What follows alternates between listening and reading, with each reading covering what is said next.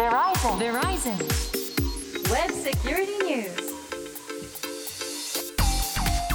ェブセキュリティニュース通信技術企業世界最大手の一つ Verizon がグローバルな視点からインターネットセキュリティウェブセキュリティの今を伝えるプログラムです。お話を伺うのはこの方。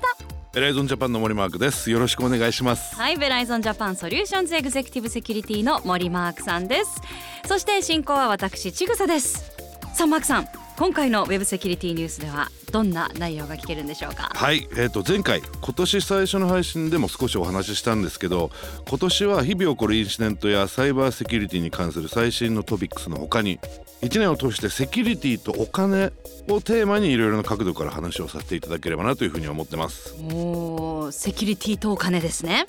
まあお金結局はねそこがやっぱり皆さん一番気になるところなんじゃないかなと思うんですよね。絶対企業にとってもねいろんな課題解決するにあたって避けられない要素なので、まあ、今日はその中でも、えー少し具体的に伺えるということですが今回はどこにフォーカスしてお話ししていただけるんですか？はい、えー、とまずはセキュリティにかかるお金にはどんなものがあるかというところから話ができればなと思ってます。まずはといったところですね、はい。きっと役に立つ情報が聞けるんじゃないでしょうか。今回もよろしくお願いしよろますしくお願いします。Verizon. Verizon. Web Security News. さあセキュリティとお金をテーマに今日はセキュリティのどんなものにお金がかかるかというところをお話しいただけるということですけれども。そうですね。あのー今回かなりねエンドポイントに集中したお金っていうところをメインにお話しさせていただいていこうと思ってます。でこれはあくまでもあの一つのリストとして、えー、とこれ以上にもかかるお金がいっぱいあるんですけどいくつか代表的なところを取ってきました。で一つ目なんですけどエンドポイントセキュリティ。これはアンチウイルスだとかそういったものが一般的には皆さんお使いになっているんですけどやはり、えー企業の中で団体の中で使っているのはもう少し進化したエンドポイントディテクションエンドリスポンス、えー、と見つけた後に対応してくれるというところまで、えー含めたもの。であとはあのエンドポイントとして使うのが URL のフィルター。これは言っちゃいけない、えーウェブサイトに行かないようにするサービスですとかあとは VPN ですよね、えっと皆さんうちでも多分 VPN と聞くと家ではえっと、ネットフリックスを見るときに、えーアメリカのサーバーに接続してアメリカのものを見る。そういった使い方もあるんですけど、えっとこういう場合は安全に接続を確立するというところでのバーチャルプライベートネットワークというものですね。うーん。エンドポイントセキュリティってあの個人でアンチウイルスと VPN と、まあ、URL フィルターと全部やった方がいいんですよね。個人でばっていうよりは会社の中で会社の中で。会社の PC に対してユーザーに対してこういうことをやっちゃいけないよっていうことを守らせるために使うもの。あの会社の中でもちろんそれはあの統一してるってことですよね。そうですね。うんえ統一することで価格も抑えられますこれを全部例えばい自分家でやろうとすると、ね、とても高いお金になってしまううんというところがありますんで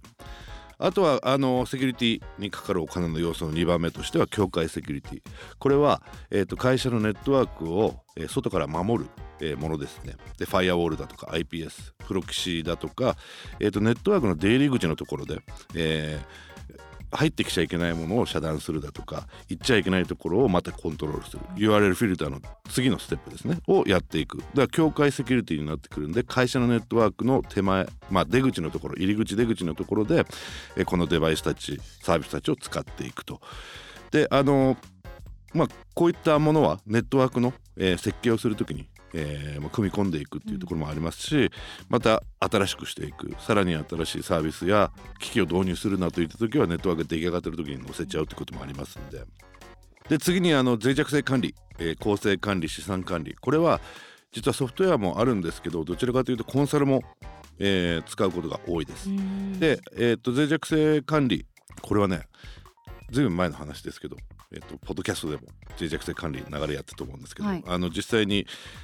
自社内にあるデバイス、えー PC サーバー、えーさっきのファイアウォールだとか IPS そういったものに対してネットワークから見える弱点があるかっていうことを探しに行ってくれる。でこの脆弱性管理のツールのもう一ついいところがある程度資産管理もにも流用できるというところがあるんですね。だからネットワークから見えるものは IP アドレスだとか使い方によっては誰が使ってる WindowsPC 端末なのかっていうところまで見えたりするんで、そういったところも一緒に使ってることもありますで、えっと4番目。これね SOC とあと MSS セキュリティオペレーションセンターと,、えっとマネージドセキュリティサービスっていうものがあるんですけどこれはどちらかというと大きい企業。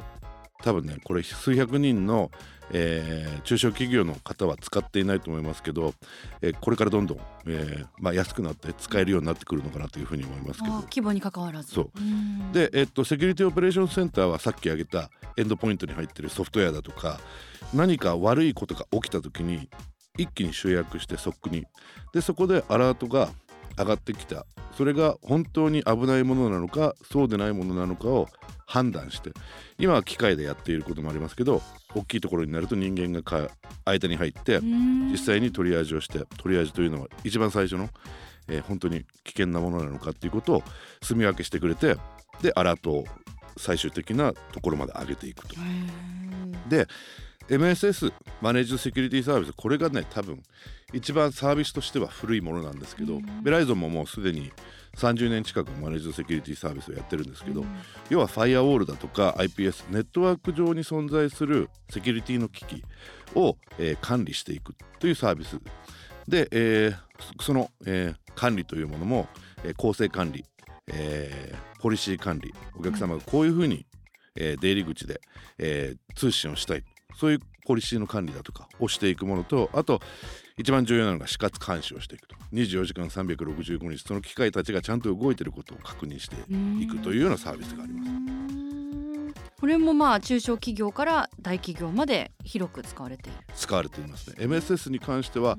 ベライゾンは今グローバルで35万以上のセキュリティデバイスをマネージドセキュリティサービスの中で管理えーしています35万以上。はい。はあ。えー、こうやって聞くと細かいものでいろいろやっぱりあるんですね。一言で言ってもね。お金がかかる要素っていうのは。これはあくまでも代表的なものを取り上げてきただけまだまだ他にも要素があるということですもんね。でも本当にいっぱいありすぎてですね。なので今日は大きいところ4つ挙げていただいたので、まあその他のお金がかかる要素はまた回を改めて詳しくお伺いするとして、はいじゃあ今回この4つに絞ってまいりましょう。で、あの何があるかっていうのをざっとご紹介いただいたんですけどえ、実際のところ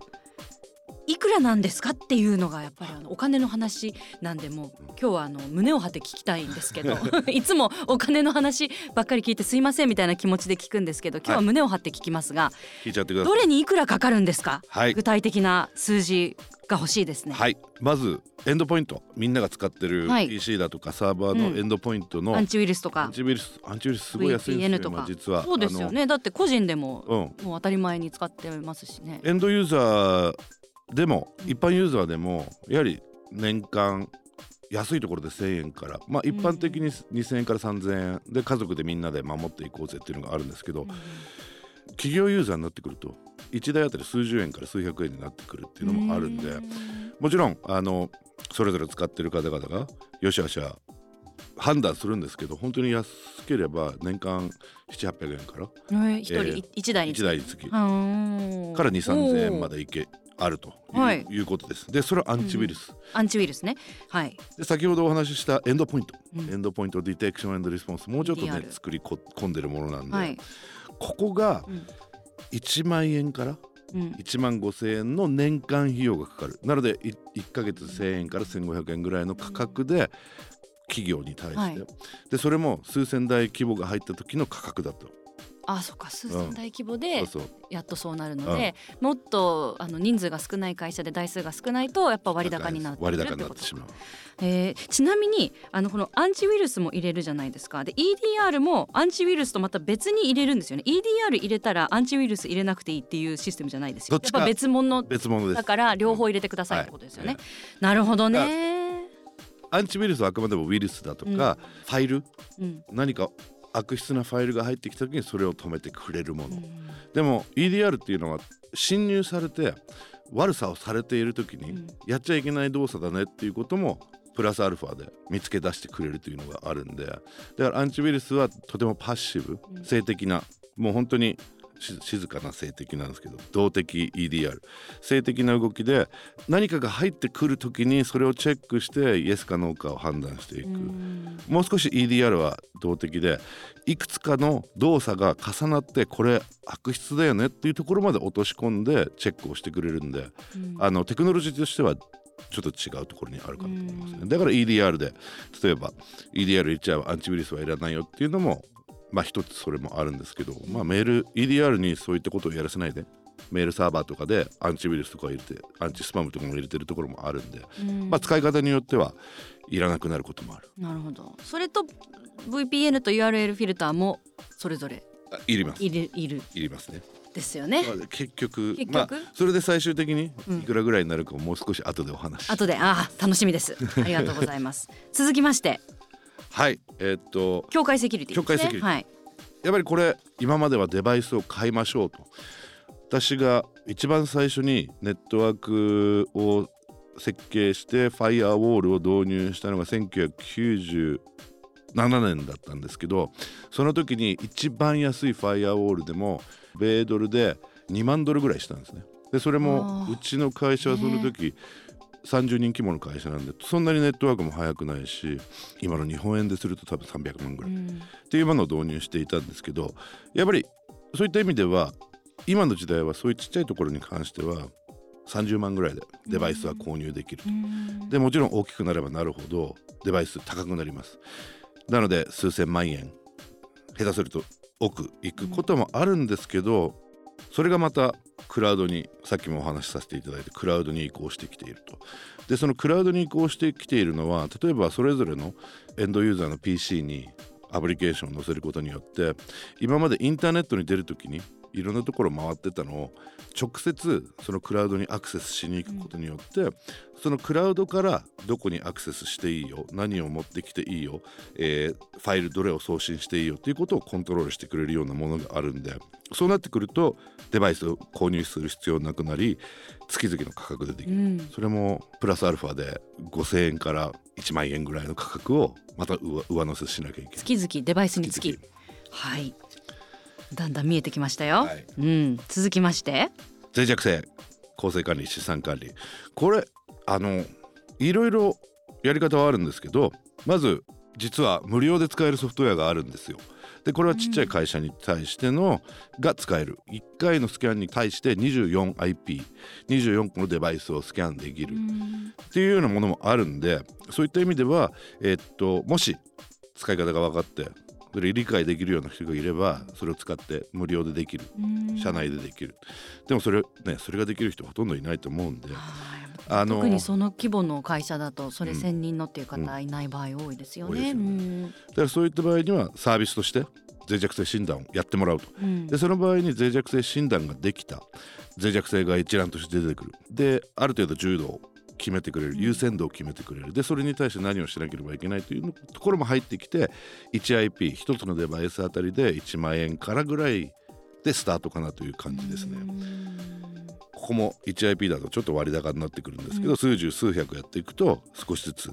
あの値段が下がってくるかなというふうに思いますね。ね。脆弱性管理はこれは月額になってくるんですか。これは一つ一回の診断に対してでどのぐらい頻度はどのぐらいおきにやるのがおすすめなんですか？私がいたずっと前の脆弱性管理の会社はずっとやっとけって言ってましたからね。ずーっとやっとけ？ずーっとやっとけ？ということはその一回 一回いくらってなってて、うんずっとっていうのは毎日毎日一回？一回終わったらもう次のええでそれはあくまでも極論であって大体今どういった規模のお客さんでも半年に1回もしくは1年に1回ぐらいやってますなるほどねわかりました。でそれだとね新しい脆弱性が出た時にそれをきちっとフォローしてればいいんですけど、うん。マイクロソフトが毎月、うん。えっと、第1火曜日に出すアップデートもしできてないしないところもいっぱいあるんでそうなってくると脆弱性だけどんどん増えていく。うん。攻撃の的になっていくっていうのも大きな問題なんで脆弱性管理をやっていた人間からすると、うん。もうちょっとうん。頻繁にやろうぜっていうのはありますね。うん、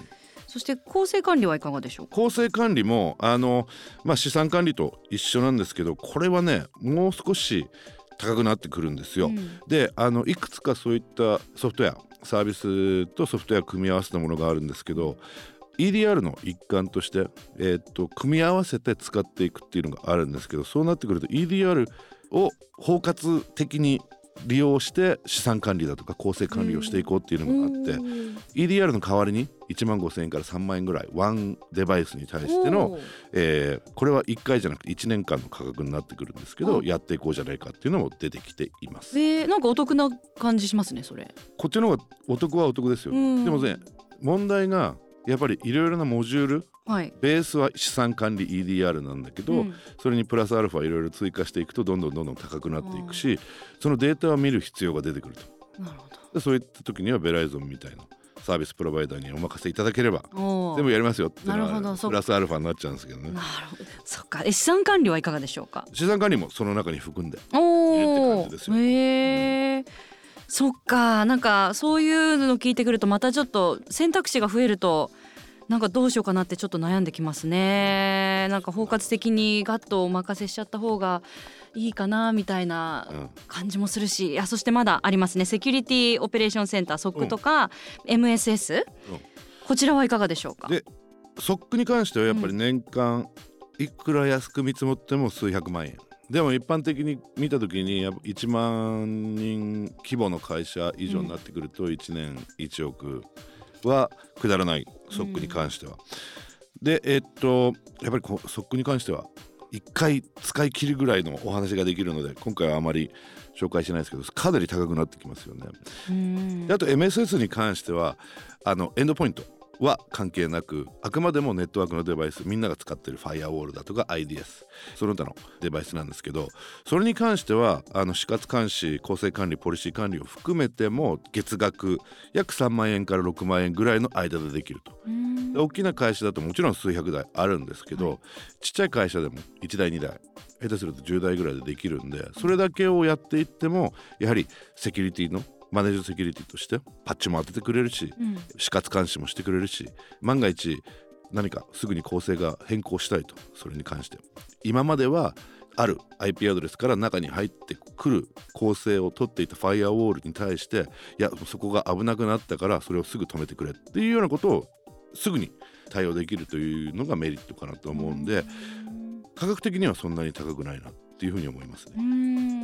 確かにそうですね。なんか思ってたよりなんか手が届きそうな金額ではあるのかなという印象ですね。なんで、まあ、あの MSS とか、まあ、SOC とかは、まあ、大企業さんのやるものでしょってイメージをお持ちの方も、実際はその規模に関わらず積極的に検討してもいい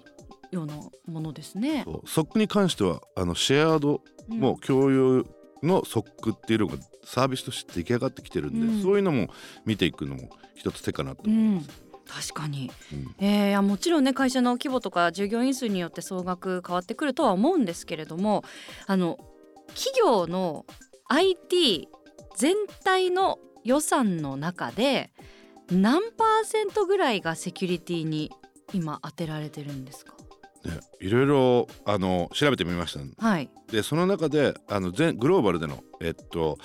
イアンズリサーチとアーティコっていう、えー会社がやった、えーアンケート調査によると、IT 予算のうち9から13%がセキュリティに回ってきているという結果に出ています。なので純粋に考えると1000万円の IT 予算があるんであれば100万円前後使っているというようなことになっているのでこれからあのーまあ、どんどんセキュリティも考えていく中でネットワーク IT というところとセキュリティの境界線が実は意外とグレーになってる部分があるんで、これからどんどん増えていくんじゃないかなと思いますね。はい、今のところこの数字はマークさん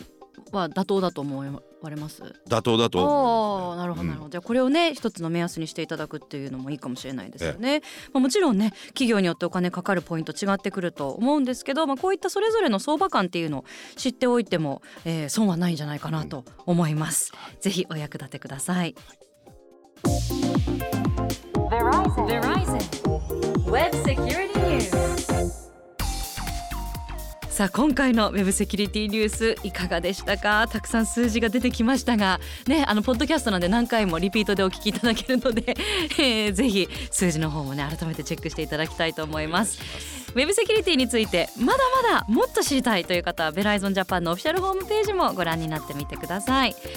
そしてオーディの番組ページからメッセージを送っていただけるようになりました。番組ページのメッセージフォームというタグをクリックしてぜひご感想や、えー、何か質問とかもう今更聞けないんですけど実はこれわからないんですっていうようなことでも大歓迎でございます。メッセージお待ちしております。お待ちしております。そしてマークさん、えー、先日インター FM の方にもご出演されました。はい、はい、デイブフロムショー、えー、前回の放送がですね2月23日までラジコでお聞きいただけますので聞き逃してしまった方もう一回聞きたいという方はぜひそちらもチェックしてみてください。ぜひチェックしてみてください。ということでウェブセキュリティニュースここまでお届けしたのはエライゾンジャパンの森マークとちぐさでした